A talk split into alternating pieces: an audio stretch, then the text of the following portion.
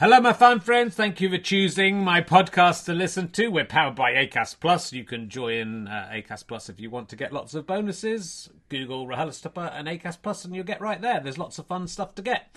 Um, look, tour is nearly over. 21st of March, I'm at Bedford Corn Exchange. I'm talking to Olaf Falafel, who's a very funny children's author and stand-up comedian, and Al Murray, the pub landlord and historian man and a friend of mine. Uh, it should be fantastic. Who went to Bedford, went to school in Bedford. It should be amazing. There's plenty of tickets left for that one.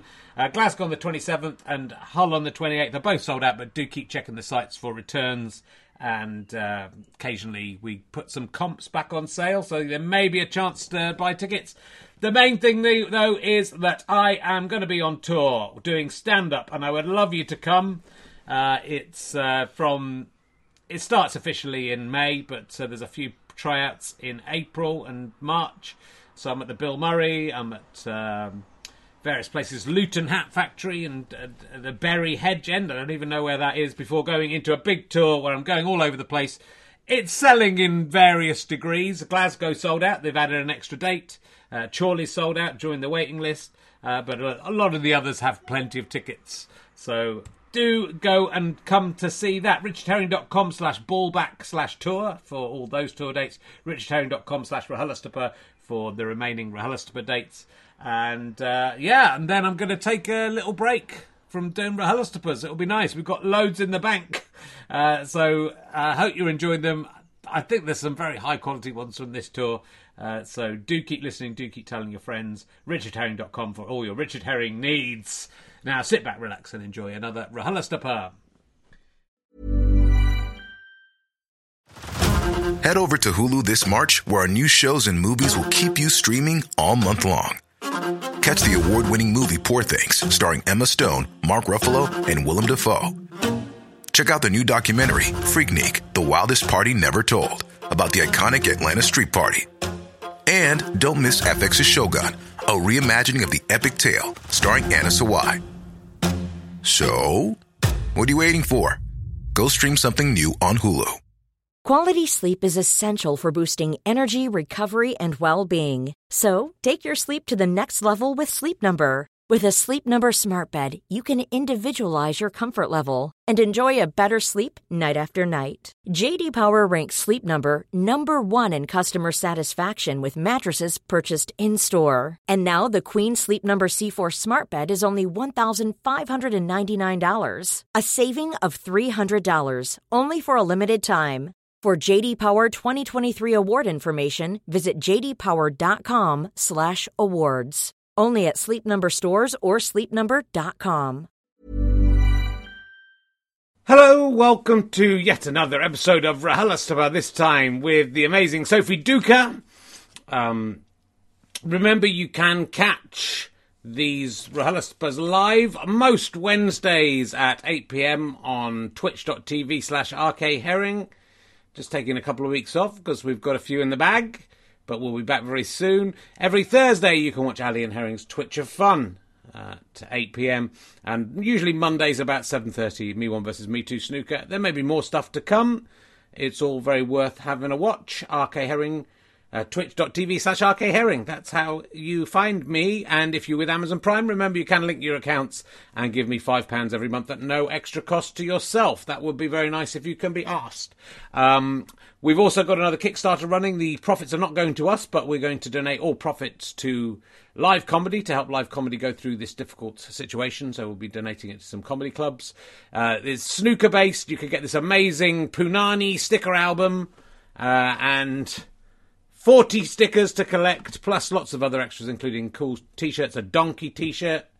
Uh, and uh, look at that, and all sorts of other stuff. Uh, rhlstp.co.uk slash Kickstarter. We have to hit the target, or we don't get any money. I would very much like to exceed the target, which is twenty thousand pounds. We're doing pretty well; it's ticking along.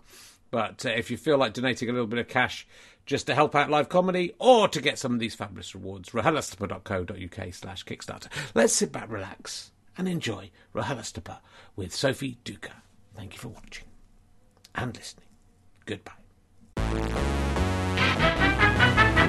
Hello! Please welcome a man who's back from holiday. It's Richard Herring. Thank you. I'm very hot. Welcome. To, I put this shirt on fresh. Look at it. It's already streaking with sweat. We've only been here for mere seconds. Please welcome, very welcome to Richard Herring's Leaving Seagulls Titbits podcast. Um, though I was hanging out at the Smuggler's Adventure in Hastings it's like a network of caves that go underneath Hastings that the pretending smugglers used to inhabit. There's no evidence of that whatsoever, but it's a way of making a living. And uh, Hairy Jack there, he's a man who appears in the videos, is a sort of ghost smuggler figure who looks very much like the actor Kevin Eldon. I reckon it was recorded in about 1999. Anyway, he, the ghost, told me he calls it RRHLSTP. So hope that's going to stop saying that. You people are down there. Hope that's going to catch on. Yeah, I've been on. I've been on holiday. Um, sorry, uh, I've been away for a while, uh, and we missed a couple of weeks. But uh, don't forget to subscribe, people. I noticed the subscribers have gone down in my absence. So uh, if you're with Amazon Prime, do remember you can subscribe and give us some money at no cost to yourselves by linking your accounts. And remember, remember to come back every month and subscribe. Uh, it's a great way to help uh, us make more podcasts. but the holiday was great. Um, I did meet uh, a friend of mine who I didn't know, but she's an expert on herring gulls. I mean, just coincidentally, it's nothing to do with me particularly, with seagulls, uh, which is why um, we'd been down on Hastings. We went to the aquarium in Hastings, and then um, we uh, obviously then went to have fish and chips. That's what you do after you've just looked at some fish. And uh, we then had the, the, these seagulls came down, were trying to eat our fish and chips, and we dropped some by accident, and they all hoovered it up. It was amazing. But she's an expert on seagulls and rescues seagulls, and she told me what you have to do. And I can't believe this is true, but she seems such an expert. Is you locate the the main seagull, the seagull leader. You look him in the eye. He's the one closest to you. You look him in the eye, and you give him like three or four chips, and you say, "That's it." And then see, she said, I mean, she might be crazy. I don't know she said that the seagulls remember you and then they leave you alone because they're like the mafia basically for chips. If you give them some, doesn't seem that would work, but I want to try it out now. I nearly went back and got more fish and chips to try that out. I don't know if it's true. They can remember you, and if you're nasty to a seagull, it will chase you down and poo on you and everything. She said it'll remember you and it'll tell its friends. How does it tell its friends which one you are? That's what I don't understand. But she's the seagull whisperer. Uh, other great news. I got uh, I got an interesting delivery in the post. You know that I do that question about what the what would you have from any museum if you could have it? And my answer is often the Lewis chessmen, which are these Viking chess pieces, uh, and uh, a, a, wonderful sculptor called Richard Ison, um, who's richardisonsculptor.co.uk. If you want to use him, uh, has made this for me and sent me this in the post, which is a Lewis chessman with my hideous face. When I opened it up, I thought it was a troll or something, but it's actually my. That's pretty amazing. He claims he discovered it when he was clearing stones, and there's photographic evidence of him digging up. It's just a coincidence. He's an amazing sculptor. Um, so that's better than the fucking tat you pricks usually send me. Look at that. That's that's probably worse than It's got he's sitting in a high backed armchair with RHLSTP on the back. That is that can turn into being a character in uh, Ali and Herring's Twitch of Fun, which uh, is coming up uh, on Thursday nights, eight o'clock. Don't miss it. Twitch.tv slash RK Herring. Going from strength to strength. Uh, it's an amazing thing. Uh, and the only other bit of news I've got for you is uh, I've heard this on Twitter, and I can't remember who told me that Barometer World, which is my favourite museum that I've never visited, but really have always wanted to visit, is as at least partially closing down. They're not open as a museum anymore. They're still making some barometers. Um, it has uh, parking for up to two cars at Barometer World, which is one of my favourite things on the leaflet. So I'm heartbroken that Barometer World is going. Did you learn nothing from the tales of Robin Hood? Don't close down your major museums. It's a terrible thing. Anyway, look, we've got a fantastic guest for you this week. Uh, she's been on before. She's probably best known for being in the audience of the 2016 Fringe show, Come Look at the Baby. Uh-huh. That's why we're here to see her. That's what she's best known for. Ladies and gentlemen, it's the amazing Sophie Duker. Here she is. How hey, are you doing? I'm yeah. thrilled and delighted you brought that baby up. Thank you. Uh, I not, thought that was quite a good find to discover you were in that, yeah. in the audience of that. In the audience of that. It was a very small audience as well. It was only a very, because I think it was quite a fresh baby and ethically, not like, not like, yeah, not fresh, but still quite, um, fresh. stra- it didn't still have bits of gunk on it. It No. wasn't that fresh. it had been sort of rinsed uh, Yeah. several times. But I think having a large crowd in to look at the baby would have been yeah. possibly traumatic later in life. So the idea of that show, because you're quite there's a Guardian piece about it, and then you're an audience member who gives quite a it's a big quote. I presume you've seen the the article. Yes, I have seen the article. I have Yeah. seen the article. It's quite it's mainly you talking about the show, which is very nice. But you weren't were you anything you weren't anything to do with the show. You were just an you went to. I wasn't anything to do with the show, no. So the idea was that they got a baby and you just could watch it for You an hour or something. How long? How long? I think it was about 40 minutes. Again, babies, it's hard to make babies work. Uh, Well, that's what they do in a fringe show. If you do 40 minutes, it means you can come back the next year with a full length show and still be eligible for Best Newcomer. That's probably what that baby was oh, thinking. yeah, he was like, yeah, yeah, yeah, yeah. Oh, Come look at a toddler. they, they didn't disclose the gender of the baby or anything about the Oh, baby. okay. Um, Okay. But uh, yeah, it was for less, not, wouldn't qualify for the award, but uh, about 30 people for about 30 minutes in a darkened room. And then uh, a woman who I think was the baby's grandmother came out, sat with the baby. Sometimes the baby just cried the whole time. Sometimes it was asleep the whole time. Um, but we got So it of- was on its own. It was literally on its own on stage. No, I think- tiny. I think grandma was watching was watching to make sure it didn't run into any lights. Yeah. She spoke to, let's say him in French for Yeah. a little bit at one point. Okay. A clue? Okay. Um, it's quite an interesting idea for a show. What would you? Uh, it's, uh, I wondered if there was anything else that would be interesting to sort of look at because you're just you're getting to. I mean, as you said in the piece, I believe you sort of. It's quite fascinating to be able to stare at a, a baby, which you're not usually really able to You do. know, it's not, it's frowned baby, they don't upon. It is. Yeah. um, I, oh, what would I like to stare at someone doing? I think, I also think I said in that quote, it's quite interesting because you just then start thinking about your life, which to be fair, I do in every show I see. Um, but I think I maybe, maybe watch someone moisturize. Okay. Yeah. I'm not sure. I don't know if other people do it. I think I'm weird in the ways in the ways and where I do it. Okay. Why do you think you're weird? Uh, let's get into this. I think let's I'm- get into the moisturising in depth. why are you? Why are you weird with your moisturising? I think I'm scared of being ashy, so I overcompensate. Okay. I don't want to have those dry elbows or knees. Uh, so I sort of what would I what would I start off with? Um, so I I mean, if you if you got some moisturiser there, you could show. You could. Could show- We could make this. We could make the show here of you moisturising yourself. Again, so this is this is only what I don't have lots of the ingredients up here. This Okay. one I should cover up the brand name. It's Okay. quite uh, yeah, do that. intense. in case you get into trouble for Yeah. suggesting lubricants to people. this one is quite an in-depth moisturizer. I used to use cocoa butter, which Yeah, is nice. amazing, quite pungent. Yeah.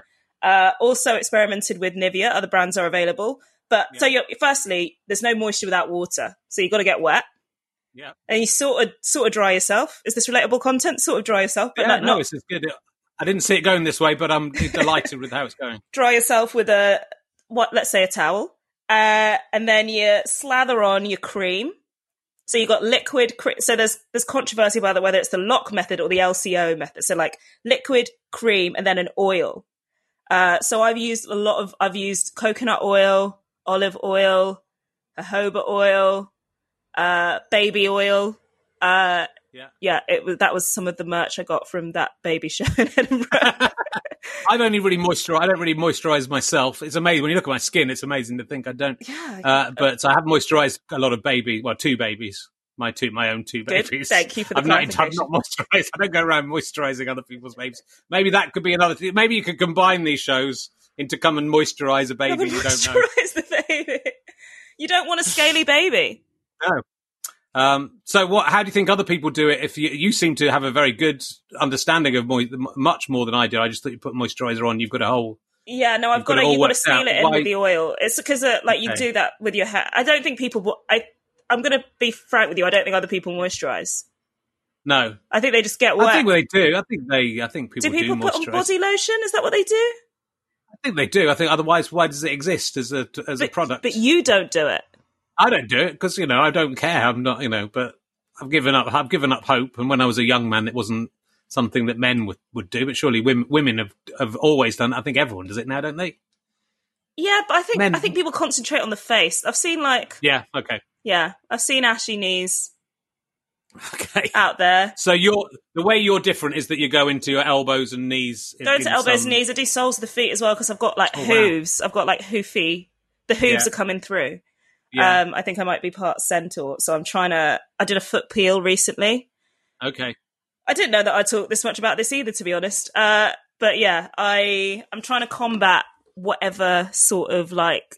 I feel like there's like a a crone inside me waiting to get out. And I'm just sort of trying to beat it back. Like my feet are going to turn into hooves, and my like skin's going to like. Cr- I think I'm s- describing aging. I mean, it will. That will happen. That is what happens. I'm afraid to tell you, it's a terrible, terrible thing. Uh, luckily you're a, a very young woman still, but it's uh, it's coming, and it's not nice. My feet are pretty disgraceful. Um, my wife keeps on giving me for Christmas and birthdays, keeps giving me basically uh, foot sanding material, and, and that I don't ever use. Really, she gave me a a little mechanical thing you plug in that then has a like. It's basically like something you have in a woodworking shop. Okay, which yeah, yeah. you know, Sparks come off it when you. Yeah. So I did it once, and it, you know, it did make my feet smoother. But I, I mean, if I'm going to smooth anything, my feet are the last thing I'm going to smooth down. yeah, I'm I- not going to do it. Yeah, you don't need to be uh, what aerodynamic on the soles of your feet. No, I mean they're gross, and I pick them a lot. That's why my wife doesn't. Okay, I, like- c- I sympathise entirely with I- her now, but That's why my wife is trying to make me have nothing to pick, basically, off my feet. But I, you know, I have very few pleasures in life anymore. It, we've really opened up here about uh, about quite disgusting things already. Um, let me ask you this: I'm going to ask you things based on my opening monologue. I want to get this out of the way because I always forget to do it. What have you? Has anyone ever given you uh, advice on how to control an animal of any kind? Secret, I, like I, I don't know if you were there because I think you arrived part of the way through. I, I've when I was on holiday, a woman told me how to stop gulls bothering you for fish and chips. wow, You have to stare them. You have to stare them in the eye and then give them a few chips, and then they'll leave you alone because they respect you. Have you? Has anyone ever given you animal-based advice like that that gives you a secret into the Yes, lifestyle of an animal? my auntie, uh, one one of my many aunties, shared in the family WhatsApp group what I assume is a family secret, uh, and it was like how to get rid of snakes in your home or garden. Uh, okay. So I was like, great. I can't see how it's applicable, but okay. Uh, it was a very long message, but basically it's like a three step method. I think you get some honey. Okay. Maybe you dip a paper in the honey. Mhm. So I, I imagine it's like squeezy honey and not the kind of honey that turns into like uh, crystal as soon as you get it. Dip it in honey, light the piece of paper with the honey on it. Sounds Okay. difficult. Yeah. Uh, and then wherever it is, this is verbatim, wherever the snake is in the house, it will rush out urgently. Rush out of the house to uh, away from the burning honey or towards the burning honey. I didn't catch where the burning honey go. Is the burning honey a deterrent or an attractant? I think it's an attractant. So I think it Right, kind of okay. def- defeats the point of you're like, Well, no, if you put it somewhere where, where you want the. If someone could tell me how to get flies out of my fucking house, the good thing about living in London, which I don't any longer, is any insect is dead within two hours just because of the basic Yeah. fumes in London. they drop out of the but air. in the countryside, yeah, but, you know, you open some windows when the, it's as hot as it is. Look at me now. Uh, it's hot. The windows are open. Flies fill the house, and they're very difficult to get out of the house. I got a tip recently from an auntie Okay. about how to how to get rid of flies. I think Okay, I think there's a s- strong like a 99% chance it's bullshit, but we talked about it for like Okay. 20 minutes. Okay. Cucumber. she was like flies Cucumber. she was like flies detest the smell of Oh, they cucumber. don't like cucumber. They don't like it. So just put cucumber wherever Everywhere. everywhere. And I was like, wow, because I'm sure I've seen like flies on like salads containing cucumber. And also cucumber is 97% water? 90% water? It's quite a lot of water. So it has almost no odor, but flies hate it. I mean, children hate it. It's a good way of getting rid of children. Mm. Cucumber, but uh, yeah, I'm not sure. Not sure about that. Uh, and also, I've been. Someone's given me this. Um, uh, has made me into a chess piece. Uh, I don't know if you saw that. I love So that. Yes, I did. What is the straight with it? I, I I don't know if you get fans giving you presents and things they've made for you. Have you had? I mean, I've had some weird things down the years. Um, What's the strangest or nicest thing a, a fan has brought to you or given to you? during lockdown, I had quite a comedy. I mean, I don't know if this is a comedy bro moment. Um, I got sent quite a lot of nudes during lockdown Okay. because I decided on the application Instagram to run a nudes workshop on how to take good nudes, despite having Okay. no expertise in the area. uh, I just decided to, to to and then people sent me nudes. But a lot of them were that's funny. They were really funny nudes. Yeah. Uh, it was really like people had water guns. Uh, there were a lot of like belfies, which is like a selfie you take of your butt. Um, I, I really appreciated it. Good. That's a good way to get a load of uh, free nudes as well, isn't it? Just say I'm running a competition.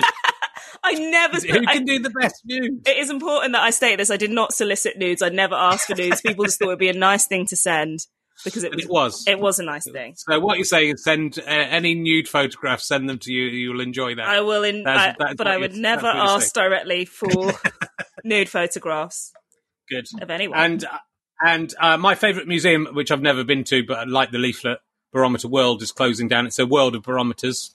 They and they've they, they've closed it down because the man who runs it is retiring. Uh, do you tend to go to museums when you tour in the country? Uh, Do you have a favourite museum? I I don't think I go to museums that much anymore. I hear about there's a museum of childhood in Yes. London near where Yeah, I live good. in East London. I haven't been there. It sounds like a sad place. it, uh, I, I think I was thinking of a different one, but I have been to that one as well. It is. It's. Um. No, it's quite good. It's quite good.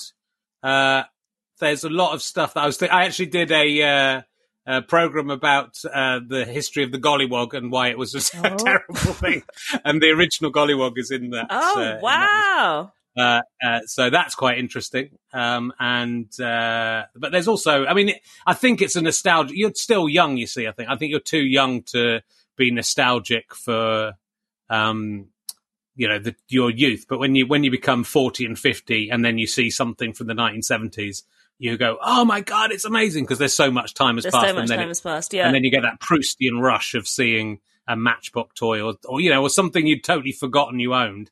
So it's good for that. so did you say um, Matchbox toy?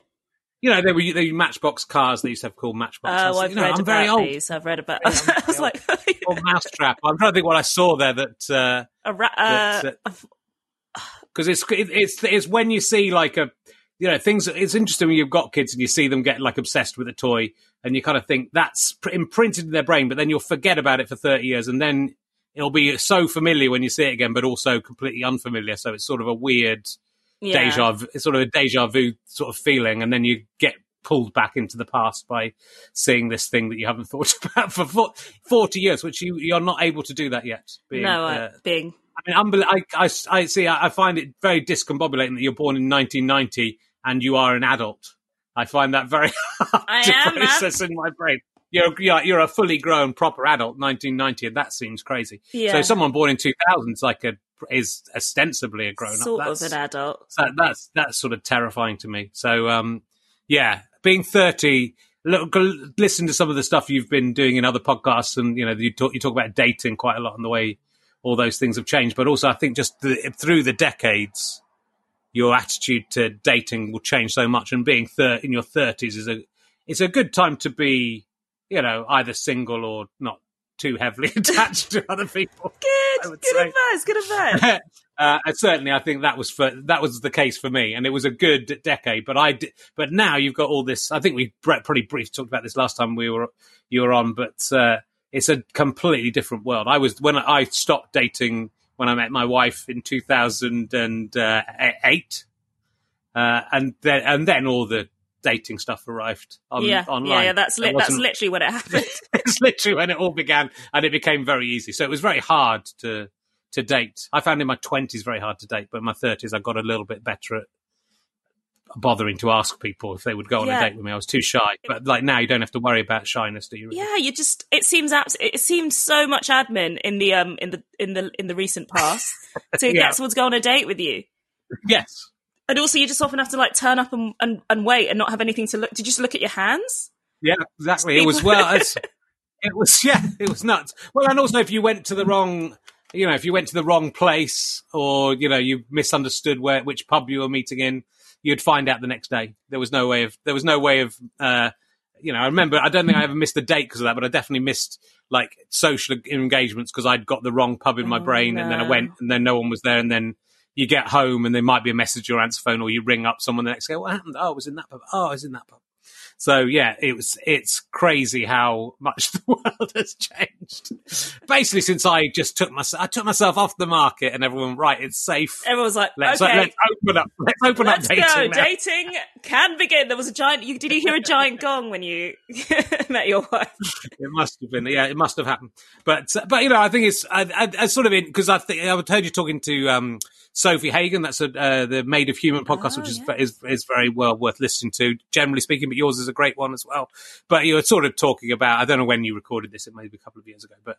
Um, uh, you know, we talked about it before the pansexuality and uh, polyamorous um, uh, relationships. And I think, like in your thirties, I just sort of interested. I wonder, I wonder how many people go beyond their thirties and carry on with that kind of thing. Do you think that's something that will be a phase in your life, or do you think you will get to a point where you want to be with one? I mean, I, I'm making presumptions. I don't know. Big what, what you, question. the big Um, question. But you know, I think it's because I think essentially I was in a poly. I was sort of. That it didn't exist as a it? term. Okay, But- okay. But, but through my through the thirties, through my thirties, I was da- dating lots of different people, and sometimes at the same At the time. same time. And Do they all know that uh, it was at the same time? yeah.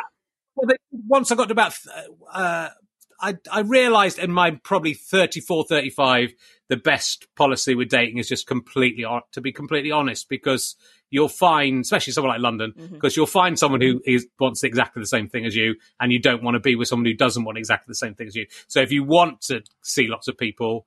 Then say, hey, I'm so. so I did a thing where I dated 50 people in 50 days for one of my shows Okay. and so and so they all knew I was doing that. But also, I did then start having relationships with some of them before it eventually became one of them. But there was a quite a big sort time of- where yeah. it was there was quite a big time where it was you know quite a few people. But I was completely honest about it, and only one person went, "I'm not happy with that," and I said, "Well, there's nothing I can really do about it for the moment." So we just stopped Fair, having a relationship. fair. That seems like a Yeah. pretty decent way to do it.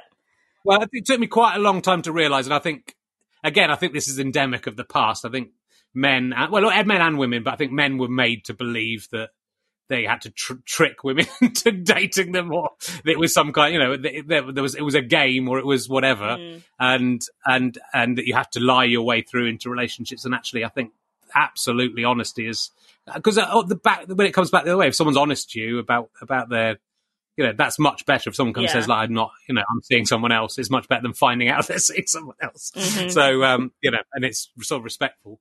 Um but you know when I got to 40 I kind of thought well I've sort of had enough of that Yeah. Well, okay. So there's two different things. There's the like the polyamory, which I don't identify as polyamorous. No. Too many syllables.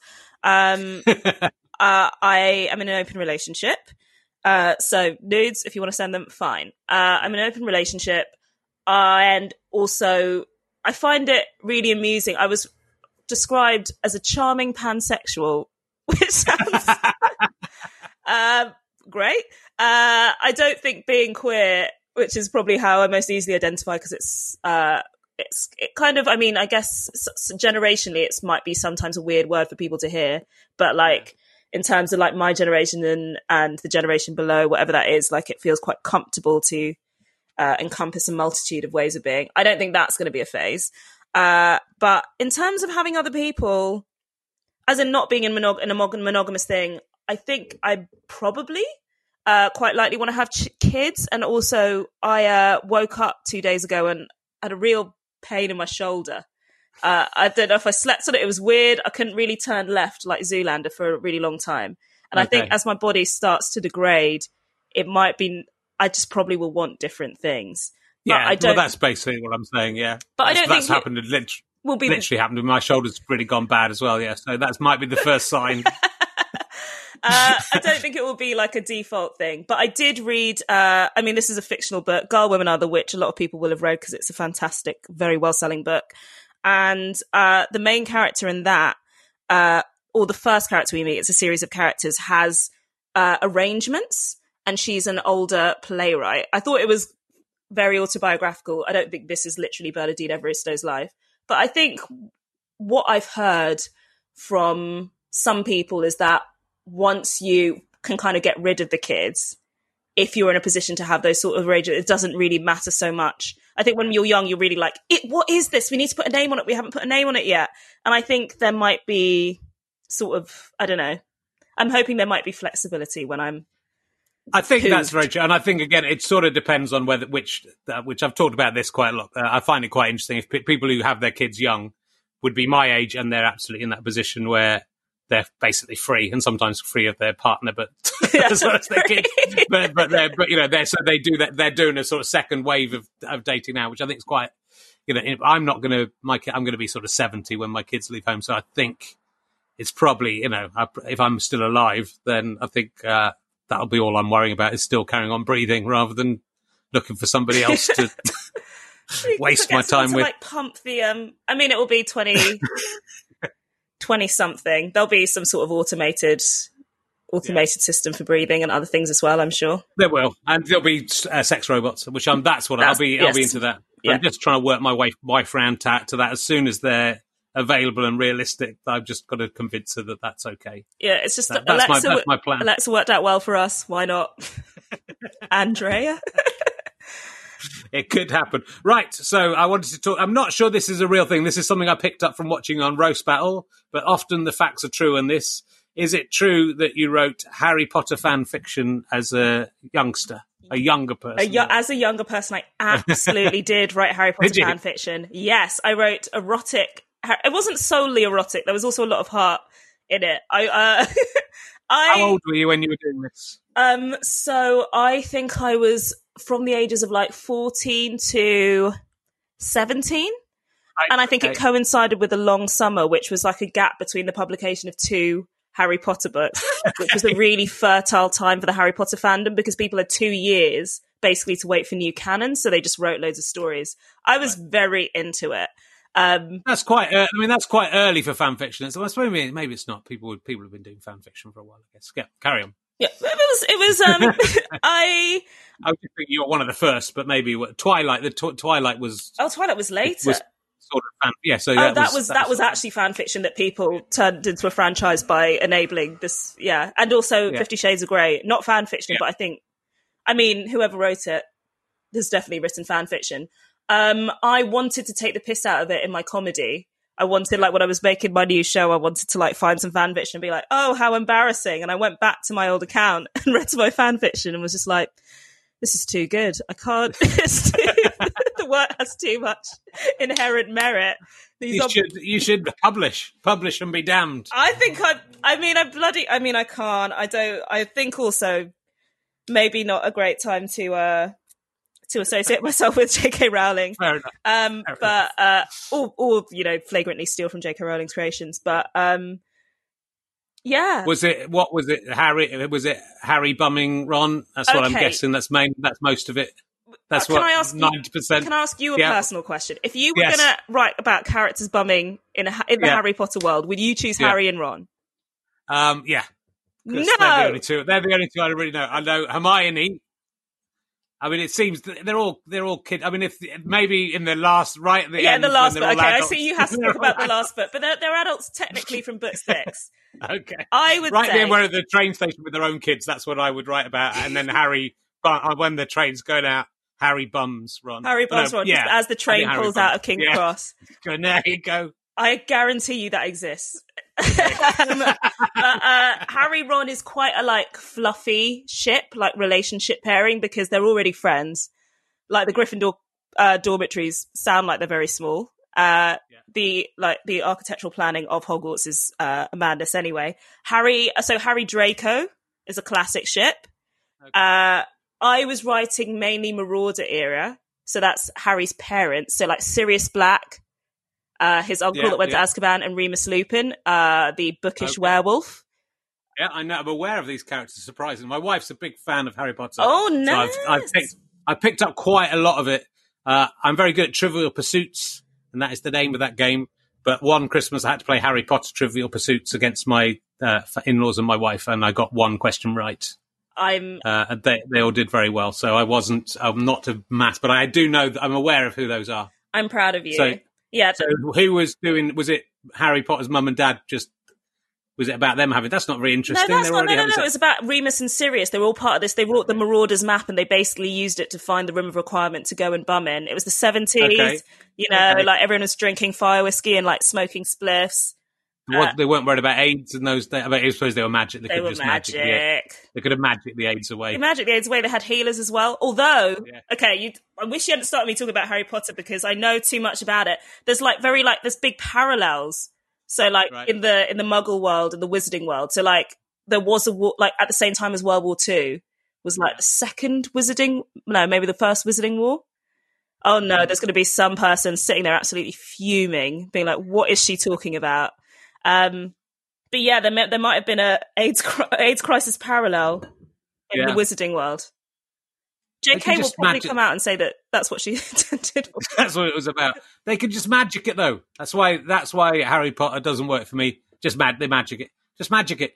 yeah, some there's magic. different levels. Just magic. Just do it. Just do some magic. So, well, there's levels of Get do the next level. If they've done level three, do level four. Okay, fine. Yeah, That's it. Do some magic. you're ruining the joy. You're Do some magic. Just I've not got them all bumming each other. I'm I'm enjoying the the, the wonderful fairy tale. okay. I've got the same size hands as Hermione from Harry Potter. Li- literal Emma Watson. Yeah, I've got exactly the same size hands as her. There's, I like the way you Are put you- your hands up oh, yeah, as if put that would hand up the screen. Um, is that true? Have you shaken a hand? It is because I went to Harry Potter World and they've got the handprints of the stars in the thing, and I put my hands in perfect fit. Look at that! Look at that horrible Oh, stubby hand. Wow. That is that is Emma Watson's exact, absolute every crevice of her handprint filled by my hand. Beautiful. You should So- see her hand standing and Well, that's what I want to do. If you do anything with this idea, if you make a film of it and you need like her wanking someone off, I could not could you, just do your it. hand. Yeah, just my hand will come in. Uh, That's what it would be like. Like, I'm sorry, Emma will do the role, but she won't have her hands in shot. She won't wank if she she won't wank off a werewolf or something. Go get Richard Herring in; he'll do it. I'll wank off a werewolf if the money's right. be interesting, be an interesting thing to do. Well, that's that's you know, it's interesting. That's where you, and then you went on to study English.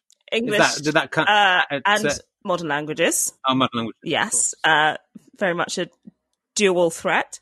Uh, went off to study languages, uh, English and modern language at Oxford, which is a little bit like Harry Potter. It is, isn't it? Yeah. Is Yeah. that what attracted you to the university? Yeah. That you could. I just get into a tutorial, and be like, just magic it. Like, magic. "Oh, Well, that's yeah." sort of what I did. yeah. with my when I did at university, I just copied people's essays. So that was in a way magicking the essay, wasn't it? Just by copying whoever was in there the week before, I just copied their essay and then read it out, and often hadn't read it when I was copying it. so it was very interesting when I got asked questions about it. Somehow I got through. What a wasted opportunity! What a waste of a good education that was. Mhm. Terrible, terrible uh, person I am. Um, right. I'm going to ask you. What else am I going to? Well, I want to ask you this. I forget. I keep forgetting to ask you, uh, ask my guests about this because I'm quite obsessed with this now. Um, my wife, uh, I've discovered only since marrying her, opens hard-boiled eggs, like soft-boiled eggs that she's going to eat rather, you know, so like dippy eggs. She cr- cracks it all and then peels off the shell entirely. Whereas I just lop the top off and then, then you've got a spoon. You can, Yeah. how do you, how do you eat uh, soft-boiled eggs? Um, I don't. I find I didn't really understand what I never had dippy eggs. Right. All my eggs were like cooked through to within an inch of Mm. their lives. I never had the like soft eggy eggy eggy egg in the middle. But Okay. I do think that I would kind of be more on your wife's because I when I realized What? no because you like you know when you peel a grape with your teeth when you've got nothing better to do. Like I think peeling an egg, peeling a whole I like peeling an egg. Yeah, but that's different because you throw the thing away. Like if you peel a soft-boiled egg, lots, and they, she's teaching what I, I wouldn't mind, but she's teaching my kids to do it her way. Oh right, right. When you peel it off, all the bits of uh, eggshell fall all over the place into your soldiers, into yeah, the yeah, egg, yeah, that's quite bad. and then you're eating bits of egg. If you do, what you do, you just lop off. I don't care which But end if you lop the top off, you lose all the egg. You don't. You lop the top bit of the. You just work out where the yolk's going to start. You just top, and then you can go and scoop the bit out, so you can still eat the white that's in there. But then you've got your yolk, and you can just immediately dip it into the yolk. It's absolutely the way to eat eggs and soft-boiled eggs. How do you There lop other ways it? of eating Do you lop it with a knife? No, you get a, your spoon that you're going to eat. So do you, Okay. your spoon you're eating with, take the top off, just put that aside, take out the uh, white if you want. You can don't have to. Then dip in your soldiers. There's no eggshell all over them. My kids are being taught this. I didn't care until my, you know, that's then it's being passed on to another generation. I wouldn't have married if I'd known. That's what. That's all I'm going to say. There's things you discover when you get married that my wife can't sing. I didn't know that. She kept that secret until we were married. Then started singing, and she can't sing.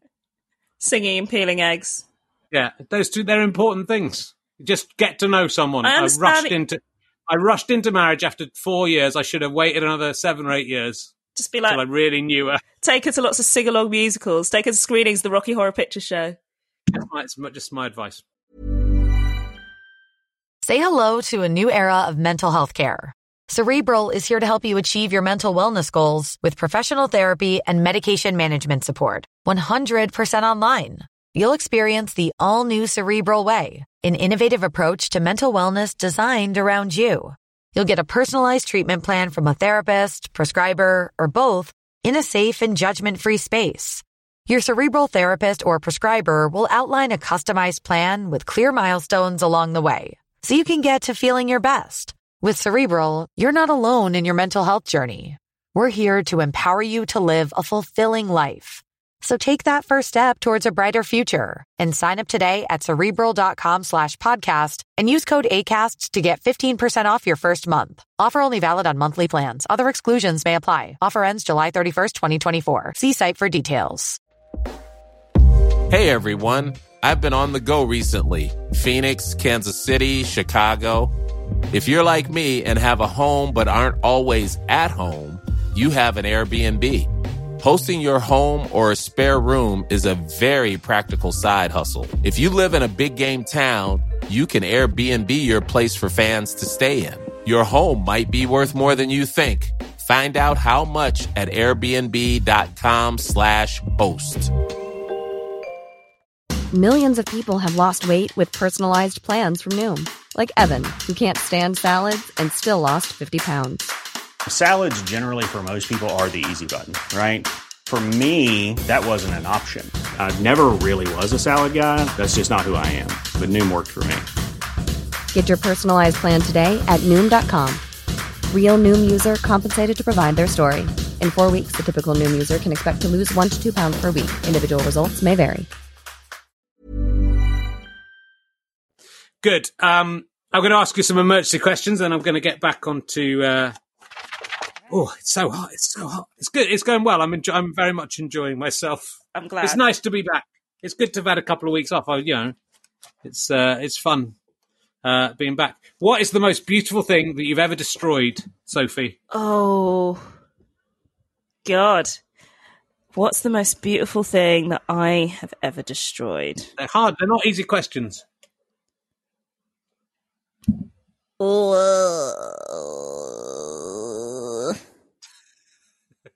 This is such. I mean, I I feel like your wife. I may have butchered a song or two.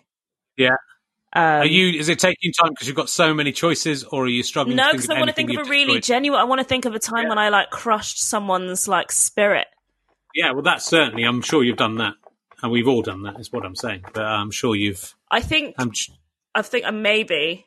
Yeah. So my my teacher when I was in year three, um, she came in for her first day of school. I think because she was at a girls' school, she thought that she had to dress like uh, she was Maria von Trapp. Um, look, I used her married name and not her maiden name. Wow. Um, so yeah, I thought she had to dress as Maria von Trapp, and she was wearing this sort of bu- orange ball gown. I mean, that's not how Maria dress, dressed. We all know Maria for her sense of style, but it was a sort of like, it was, yeah, she was like a governor. She was dressed like a governess. Um, and it was like sort of balloony and it was really orange. And um, then later on in the year, nine months had passed, we all have to write down like our favorite memories of the year. Uh, so that the headmistress could read them in assembly, and one of them was like, "What is your funniest moment in the year? Uh, What for your fun, funniest memory?" And I said, "When my teacher came to school on the first day dressed like a pumpkin." but then submitted it to the same teacher because I was like, that was very funny. Yeah. And I think I I just think I ruined her innocence as a young. Oh God. I don't I don't want to crush her her yeah her her orange dreams. I mean, That's she tough. never. I think- yeah. Yeah, she never did. We had a, we would we had school magazines and school reviews where we were quite cruel about teachers, um, and we did like a we did a six form sort of secret comedy show, but somehow the teachers found out about it, and one of the teachers we did this crimes against humanity that the teachers had done, and one of them was for one of our teachers who we said had foul sewer breath, Oh, and then uh, and then he was the one who had to come and tell us all off. And then the next lesson we went into, he was sort of, which I think was really weird of him. He was really ostentatiously eating loads of polos during the during the lesson. Which sort of makes you think, you know, it's not it's not like going, oh, you've. It's sort of like going, you've got to me, isn't it? That's that's sort of going, Yeah. you. you I don't think he really. I mean, I think he might have once had smelly breath. You know, he was like an older man, uh, but he wasn't like a, a genuine thing. But for him to come in and then like just really eat polos at that next lesson, That's a sort of weird like he'd been- choice. well, it's sort of like he'd been crushed, doesn't it? It's sort of like we defeated him, and then he was going, "Well, all right, I'm." It's not like I'll show you. It's like, You're I'm- right about me. yeah, it's like you've got me, and I'm, I'm feel terrible. I feel, I feel, still feel bad about it. He's dead now, but you know what can you do? Yeah. There's he no ate way you- too you know, many polo yeah, he choked to death. Maybe Very he was sad. kissed to death. Oh no, that's Maybe Smints, isn't it? No Smint, no kiss. Okay, yeah, but you know, it might have made him more attractive to the female teachers at the Kings of Wessex in Cheddar. It might have done.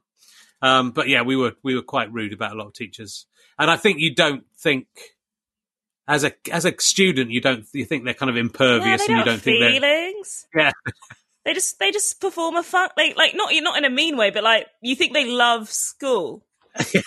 well, not love school, but that's what they're all about. Some teachers very clearly don't love school, but you think yeah. that's the only thing. That's the most important thing to them. Ah, sad, sad made me sad now thinking about that. I'll ask you one more emergency question. That's my looking for my glasses. They're on my head. Um, let's see what we come up with. Well, I don't think I asked you this last time. Let's ask you this because that's what where this comes from. If you could have one, it's another museum question. Oh no! If you could have one item from any art gallery or museum in the world, if they all got together and said, "We're going to let you have one thing to keep," you can take out of any of our museums and it's yours. What one thing would you like from the world's art galleries or museums? So it can be an artifact or a work of art or anything you like. I heard you. I've I heard you asking this, and I was like, I I'll think of an answer. Um, you didn't think of one. No, I did. I did think of one, but I don't really know what it's called. I think it's called the Gardener, and I think it's a Monet. And I Okay. think it made me cry. I mean, all these things are true. It might not be a Monet. Monet? Am I? It's called the Gardener. It's like a man to look looking, and I think it's French, but I saw it in Italy. Uh, I was about to go Okay. on a lesbian cruise. It's not by Monet. It, by any any is it? Absolutely not. Um, the I'm just getting a, ma- a magazine called The Gardener. Oh, Gardener by uh, the Met Museum. Uh, It's now- Charles Seurat. Seurat. no, mo- Georges Seurat. No, maybe It's like a, but I saw. I saw this picture of a man uh, hanging in a museum in Italy before I got on a lesbian cruise, and is it that one? it is not that one. Uh, Not that one. It is. Let me see if I can find it. Oh, I'm interested. Oh, is it? Is he called? Is he called the gardener or the oh, worker? I think Yeah, I found it. one here. It's like a man, Right. Yeah, I think I just saw it. a man in a hat. Oh, it looks like a Van Gogh. It's a Van. Gogh. That's what I meant. I Yes, that's a- good. Well, Van Gogh's always a good one to go for because the resale value is good. If you if you end up not liking it, Yeah, but it made me I like cry. I looked at that man and I cried in front of him in a museum. Or uh, if it's a fictional museum, it would be the museum from Black Panther, uh, Okay. the fictional museum in London in Black Panther, and um, I would take Michael B. Jordan, okay. but specifically in That'll that film. show. There is. Yes, that is it. That's my Ah. that's my guy, my gardener guy, Van Gogh. You cry, He just looks and I like his this floppy little sad. hat and his Ah. kind eyes. kind, but one of them sort of slightly elongated. Looks looks like he might need the toilet to me. Yeah, it makes me he feel- looks slightly stoned. he does. He probably is. Poor old Van Gogh. He had a tough time. I mean, that's not him. That's just one of the things he drew. He just drew Um, very good, lovely. Um, right, what else have I got for you? Uh, nothing. That's it. It's all over. that is true in more ways than one. I'll take Um, Michael B. let's talk about. Let's talk. I didn't. I, I, I just wanted to dick around with you because we talked quite about serious stuff last time. But I just wanted to talk to you quickly about uh, the news quiz, which you were on during. Was it during lockdown? It you was during lockdown, yeah, during yeah, the Black Lives, you were sort of a, a last minute fly-in Yes, guest I was for the news quiz. parachuted in like a sort of action hero. Um, yes, she just just want me to. I'll just talk about it. Um, I have to say though that the. I mean, I don't have to say. I literally don't have to say it. That I think the news quiz handled that really spectacularly. Uh, top points the news quiz. It was like a really weird time. If anyone can remember, and you should do, because if you're listening to this, you're an adult. Uh, that point in lockdown where Black Lives Matter sort of kicked off was a very stressful, intense time. Um, and I basically was asked to do the news quiz at very short notice after having already done an episode in the series.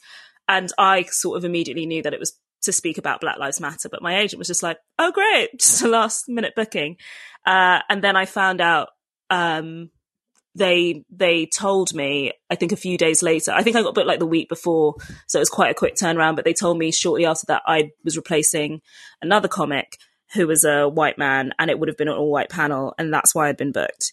And I sort of decided at that point that there felt like it's always kind of your hands are tied when you have basically a social media account because it is impossible to be vocal at all times or be vocal about everything. And also, when something is very important to you, there's sort of a need to speak, but to do it in the right way. And I felt like uh, the news quiz was some like small thing that I could have control over in the way that I sort of access this traumatic event. And that sort of affected what I decided to do afterwards. Yes. Which was so. So you said you wouldn't go on again unless they were employing other black people on the show. Yeah. in some capacity. So uh, yeah, they, I did. presumably. I did the show, and I did. They Yeah. said I didn't have to speak about Black Lives Matter um, if I didn't want to, which was very kind, but sort of defeats the point of having me on.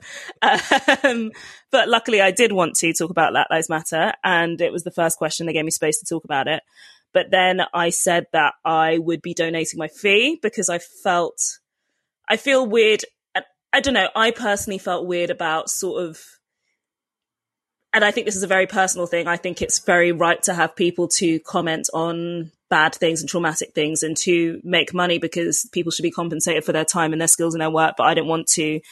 I wanted to donate my fee, and I said I wouldn't go back on the show again unless, yeah, there was another black person on the show because there's so often that I've been on shows where that just hasn't been. There's been no kind of other person of color even editorially involved at all, whether that's as a writer or as a producer or as like one talent. So it's often it feels like a bigger burden if you are the only person representing a particular perspective.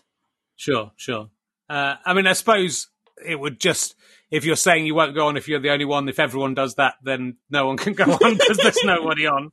That's the only. That's the. That's the sort. I think it sort of feels like you know. I absolutely understand what you're saying, and I agree with why you've done it. But I guess it sort of might to some people might sound like a a weird decision in terms of the first step is to have one person, and but I Yeah. I completely, I completely get that what you're saying, and there should be absolutely on a major show there should be someone at least like on the writing team. Yeah, I- people of different perspectives. Again, it's just getting that different perspective, which you know, uh, the Radio Four is weirdly has weirdly been, I think, very good at promoting f- female talent. Yeah. I think you know in comedy shows, I think it's been really excellent, way ahead of TV, and that, and that, that you would often go on panel shows and there'd be more women than men, which you would never get on TV, and or certainly at you know five, six, seven, eight, nine years ago.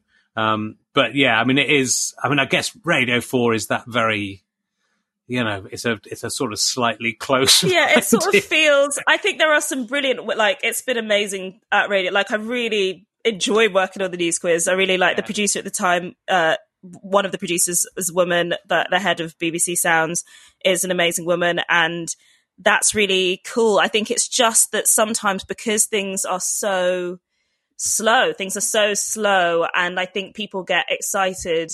Like I definitely, I don't know if I am in a position to make that sort of thing, but I think I felt like I trust these people. I've worked with these people before.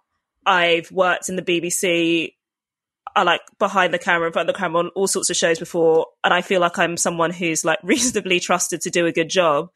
But I still see like the same people kind of cycling between jobs, and I'm like, there is space, there is resources to give someone like to like to give someone a chance, to give other people Yeah. a chance, and not just like, yeah, not just use Has it worked? Have they changed their part? Have they have they done anything about this as a result, or they just now not? they having, like, they're just well, not having you on either. come back. Let's have a black No, they um what I really liked is that they didn't sort of they have, I think, had I'm not sure about this. They may have had like a black writer, uh like a like they've had like black talent involved in the news quiz, not on that episode, and I'm not sure about the episode that I previously did, but I think they are encouraging black and POC talent. And then uh I was emailed uh afterwards and they said that they basically understood exactly why I did it, and they didn't sort of respond on Twitter because they wanted to give me like sort of space to have that reaction, and they would really like to have me back and aim to make it like an easy yes on the terms I outlined. And I just think it was really, yeah, gracious and classy, and it's they're definitely not the worst culprit. They're not the worst culprits for it, but it's just in having to be in having to be a spokesperson at that time when I know a lot of particularly who I know in like the media, a lot of black women were so exhausted. We're getting asked by so many different outlets to speak and do things and do labor. Like it felt like, yeah, it felt like a time and a, an, an appropriate platform to like sort of vocalize that. Good. Yeah. No, I think I think so. I think it was uh, you know it is it's it's in, and it is it's all those. It's uh, like you say. It's every step counts, and uh, yeah, it doesn't have to be the worst offender to to be picked up on that kind of thing. I think as well. You know, I think it's it is something that everyone has to. I hope that everyone will everyone sort of made like companies and uh, and ed- you know and all the channels and everything were making these gestures and saying that they were going to change the way they did things. So it's, it'd be interesting to see Yeah. if that happens once once the it's not like bang in the middle of the news. But I hope it's uh but I yeah, I, but I think it's like what I try and try and do is like I try and I'm not trying to be like I'm such a good person, but you try and bring other people in. You know what I mean? Like so many like white male comedians have been like given me a ch- like you put like I mean you put me on this show, but like people have been like I like I rate what you're doing. Like so many people that don't necessarily like I fit this tick all the same identity boxes have given me chances. Also, lots of black comedians and comedians of color have like given me chances, but they don't tend to always have the same power and the same platforms. So it's kind of like if I can turn down a job that I don't think I need to do again and make sure that some or to kind of strongly recommend that someone else gets that chance, that's kind of cool. yeah, I think so. I think that's great. And I, I- and what I you know what I like about the internet, I think is um it sort of is a more level playing field in that you can people can come up with their own ideas and do them, and no one's stopping anybody getting ideas out there. And you've been you've been doing. I mean, you're on a lot of other people's podcasts. You did a podcast. I think it's finished with the BBC called Grown Up. Yes, Grown Up Grown Land. Land. podcast. Sadly, Was that this close. year? Did that finish? That finished recently? recently, so we Yeah. recorded the last le- episodes in lockdown, and that was But there was like 70. Uh, I listened to uh, one of them. there's 70, 70 there were a lot. episodes. I didn't do Yeah. all of them. The uh, there were two hosts that were kind of the OG host that started with Ned Sedgwick, who's the third main host, uh, and uh, that was Mae Martin and Bisha K. Ali, uh, and they both moved on at the same time. And me and Heidi Regan, a great podcaster and comedian, uh, took over. So basically, Right. I'm sure I'm due a Netflix series or something because following in Mae's. Oh, I don't know how big Mae's feet are. I'd say size six, size six. If you have the exact, you have to have the exact same size and shape feet. If she's gone got to Harry Potter World, yeah. Yeah, then you can then you can take it. I'm looking for uh, Emma Watson's work, but no one's given it to me at the moment. Um, but uh, it's sort of interesting because there seems to be a lot of. I mean, I think this was also true of, of me. I, I was a very childish man who took a. I don't think I, I can't really claim to have grown up, but I think certainly in my uh, thirties and forties, I was I was still sort of struggling with the idea of being a grown up. But that sort of seems to be the. There seems to be quite a few shows about people in their twenties and thirties still not understanding how to cope in the adult world, which is sort of what that's Yeah. that, that podcast is about. I think it's. Is- I think it. Yeah, I think it's kind of in the latter two series, which are the ones that I worked on. I think it's sort of slightly shifted. So I think initially it was just kind of like, oh, it's like the grown-up world of Radio Four, and like, what does this teach us about friendship?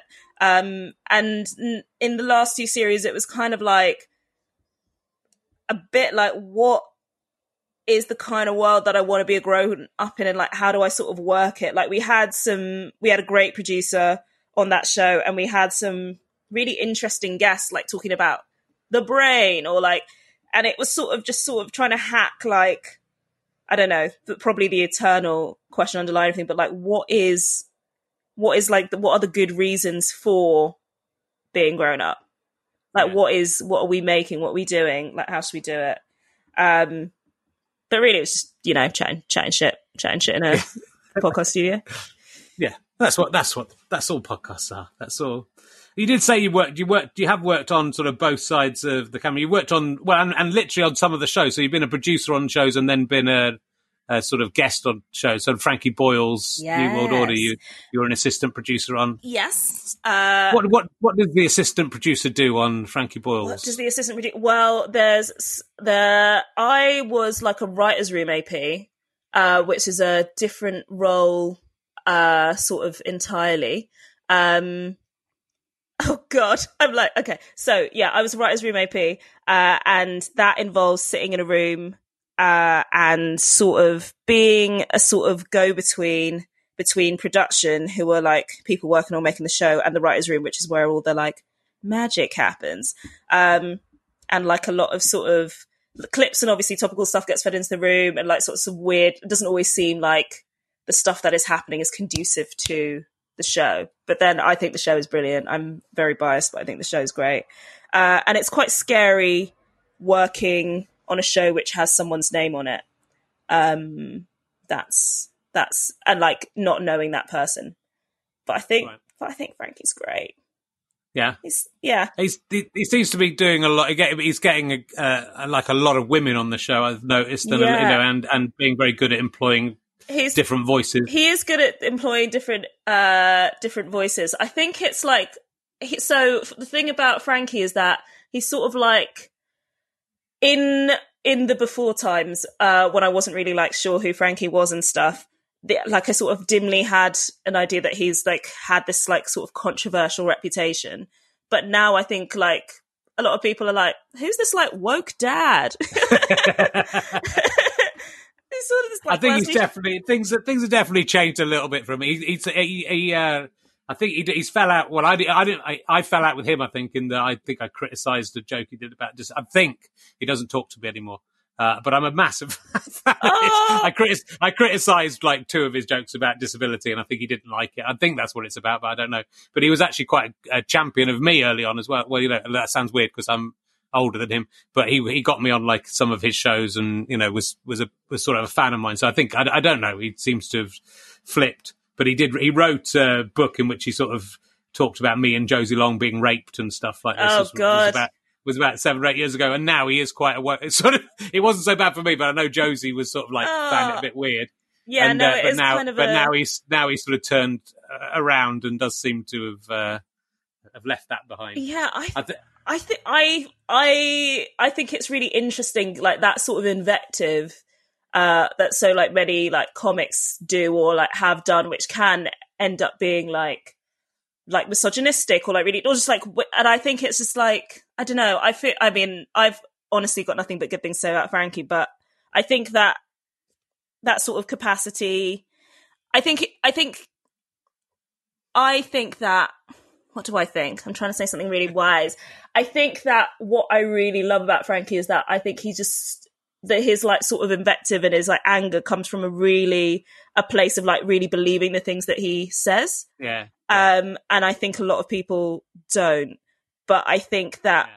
what he's managed to do recently and like when I've been working with him is kind of make have a consciousness about like what that means and what his place is in it and also his like authority to say certain things. Um no, I think that's true. I think, he- but he is, and he's he's so uh, he's a brilliant writer when he writes his columns as well. Oh my especially God. they're so they're so incredibly crafted, and I think that's it. It's about directing, you know, and and uh, and you I could make the same criticism of myself and a lot of comedians from 10, 15 years ago in saying the material you were doing was you know stuff that they, you wouldn't do now. So I'm not I'm I'm absolutely not um, knocking him for that because I think that's for me the learning process is change. You know, if you want if if people change their mind and starts doing it the right way, then that's a good thing rather than going, but you did it the wrong way in the old days or whatever, which I think you could make. Yeah. Well, I also think I think ten years ago comedy was like in a really different place. Oh yeah, And- I think, and I think it's like Yeah, so- I'm so grateful. I mean, yeah, I'm grateful not to, not not grateful not to be doing comedy then. Although that is exactly what I mean. I just think it was, it was like it's just yeah, it's a it's a different place. You have to have different skills. You get good at different things, and so yeah, we've all got kind of weak spots because of the particular environment that we sort of were hatched in. But hopefully, Yeah. still funny. Yeah. Well, definitely. Well, that's that's what- and you you worked on you wrote for horrible histories. Yes. You, you've worked on you've done quite a lot of it because you're a program associate on some things and writers on the same, but that's the Mm. same job, right? Yeah, it's weird because um, I got very, I, I think I get very offended when people think that I'm like a program, like when people don't think I've worked in TV because I've done like I've got like the bruises from Tribe. I've worked in like lots of different types of TV and really like Yeah. slugged at it. Um, it's it's sort of yeah, and I also didn't tell people it was a comic for ages, which was fine because I wasn't you know doing anything. I didn't have any sort of um, yeah. I, pro- I think program associate. I've never had that as a job title. I think it's probably just like an AP or a, a writer, Yeah. or maybe producing something else. But because there's, I think a lot of people they they they try to make out that the, the a lot of these panel shows don't have writers on them when they do have writers and they're largely written. It's so, weird. Like I So, but is it then weird going because you've done you've done that you've been in the writers' room for some of them and then been on the panel for some of them, which is obviously a transition a few people make. Is that a weird transition? Do you I when you're when I'm on a show. So Yeah. I think with Frankie, it uh that was quite weird because it sort of felt like I've I've done this, I've been here, I've like been in the audience, sort of like being like an extra body in the room, laughing if like a sort of weird moment has been like dropped. Uh, so that felt quite cool. Um, I quite like I I really love working with other like comics and writers, and I think it's when people try and make out that they are this one genius machine. Like obviously you are, but like you need to other people like you get that from other people. Like comics Sure. love even if they hate people, they love people because that's where they get it all from. So I've never been like that shy about saying that I work with other people. But I think it means different things. Like I think people have this sort of like paranoia about a really constructed comic that doesn't write their own jokes and doesn't have their own voice and is sort of like an amalgamation of lots of people. And I think that doesn't like the people who are good, that doesn't happen. Like you know, like they've they've got that sort of distinctiveness. Yeah. I don't know. There's like like ugh, so many good people in sh- I don't know. Well, it's like but it's- there are so the thing with it is there's a lot of people on so many shows they couldn't possibly write No.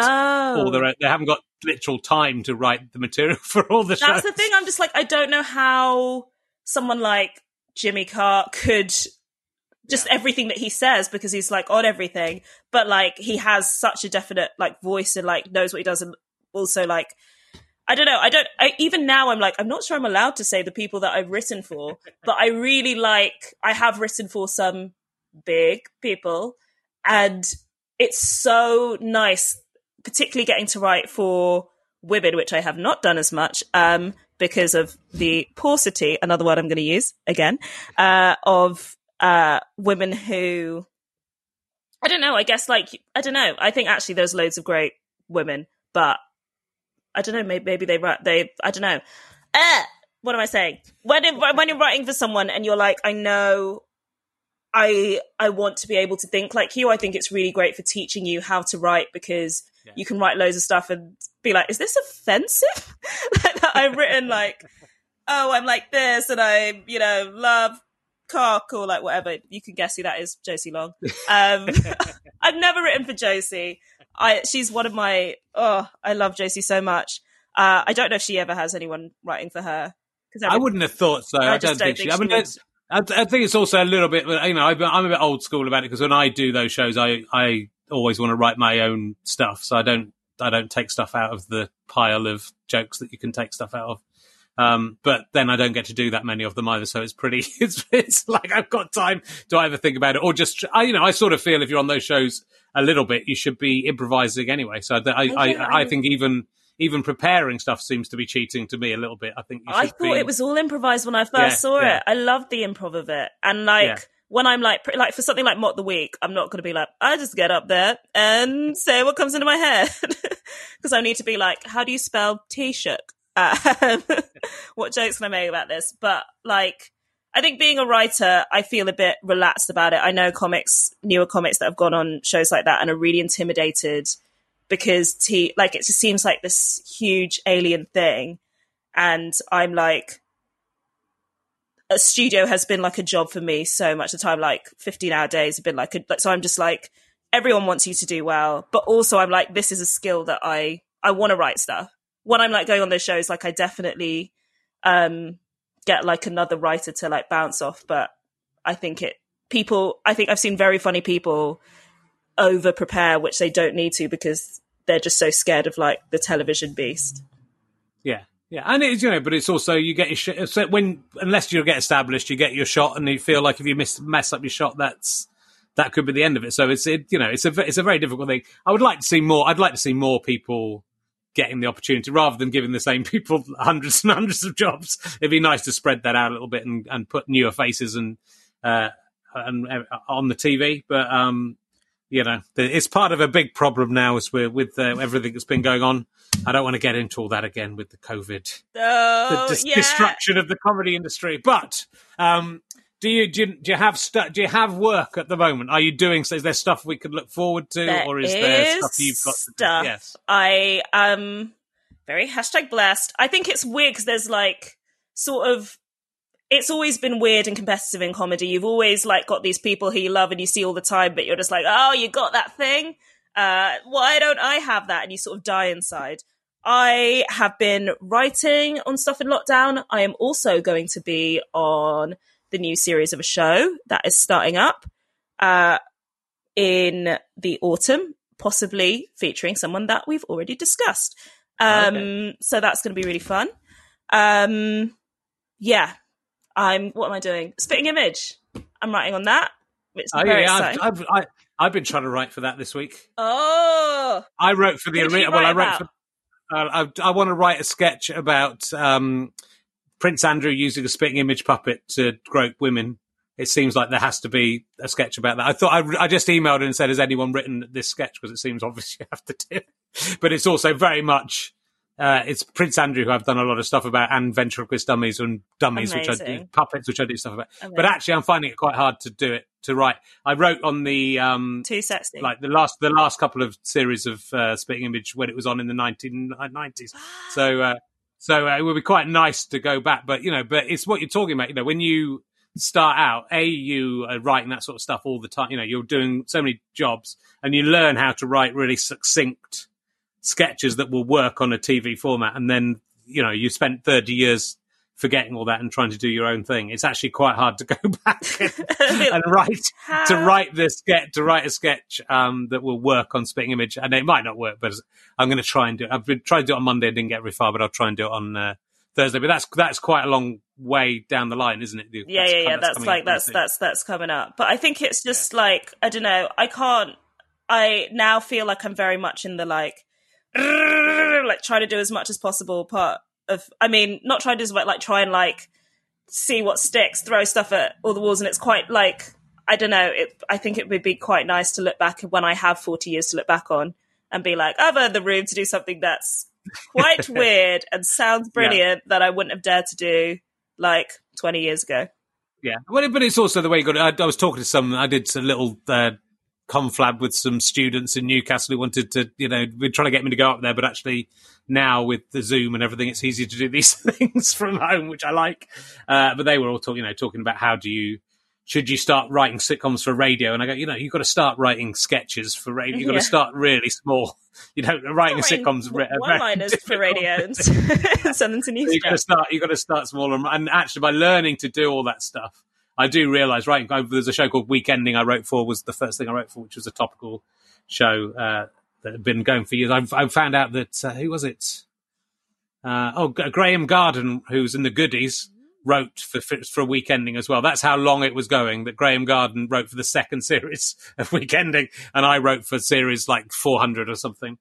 Um, but yeah, we I hated doing that show, but the the discipline it gave you in learning how to write a 30 second sketch or a 20 second sketch Yeah. or a five second sketch um, just was incredibly helpful in terms of doing that. But it is very difficult to un- to then go back and just not make your stuff too esoteric for I think I think for, to be honest, the problem with my sketch is that it's going to be hard for a puppet to hold another puppet in a way that he can I just want him to Maybe he could hold a Well- person for the puppet. Maybe he can, but it's like you know he's trying to blame the puppet for everything that he's done. You know, it's it's like an obvious. Oh, let's not talk about it No, now. don't talk about it because it's gonna be on television. It could be on television. Let's workshop it now. No, let's not. Um, good. Well, I'm glad that you have that you've you've jumped on. You've managed to get on the lifeboats and get some work Yeah. as the comedy comedy industry crashes and I was to going to keep refusing work until they put another black person. I'm like, it's fine. Put one black person in the news quiz. It can just be me everywhere else.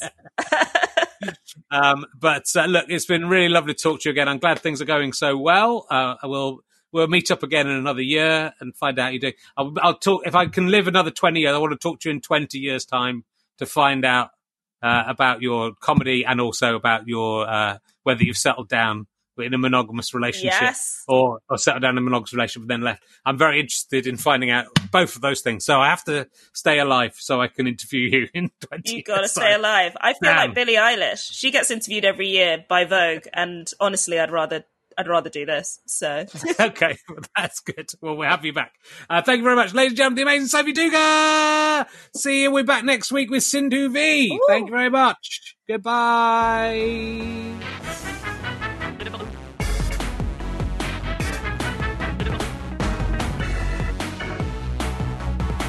You have been listening to RHLSTP with me, Rich Herring, and my guest, Sophie Duker. Thank you to Pest, who are the people who play this music. I don't know if I've mentioned that before. Thank you very much to Chris Evans, not that one, who I'm very much indebted to for all the work he's put into making these shows work during this difficult time. Thank you very much also to everyone at ACAST and the British Comedy Guide and Twitch for supporting us in our endeavours. Um, I also would like to thank Ben Walker, our usual producer, and I would like to thank my mum and dad and Donkey from Ali and Herring's Twitch of Fun. Do tune in to twitch.tv slash rkherring at any time. This is a Sky Potato Fuzz and GoFasterStripe.com production. Head to rahalaspa.co.uk slash Kickstarter to support our Kickstarter campaign and help live comedy. GoFasterStripe.com slash badges if you want to get some badges and help us carry on through this difficult. Thanks for watching and listening. Goodbye, my fine friends. See you on twitch.tv slash rkherring. Why not, my fine friends, my fine friends?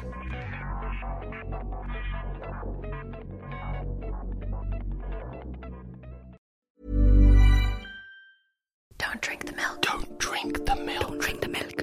No, this isn't a podcast about milk. If you like historical intrigue, a bit of culture, and a sprinkling of controversy, this one's for you. I'm Rachel Stewart, and I'm travelling around Europe, following the hidden history of everyday things as they're exported through time and around the world, by force, by chance, or by choice. No need to pack your bags. Just subscribe to Don't Drink the Milk wherever you listen to podcasts. Thank you very much for listening to my podcasts. Listen to some more. Tell your friends about these podcasts. We're in a very competitive market and it would be lovely to keep those downloads coming in. The more downloads we get, the more money we make and the more podcasts we can make for you. It's a beautiful symbiotic relationship. Come and see me on tour at richardherring.com. Uh, but otherwise, just, you know, go outside. Enjoy the spring air. It's beautiful out there. I love you all. Goodbye.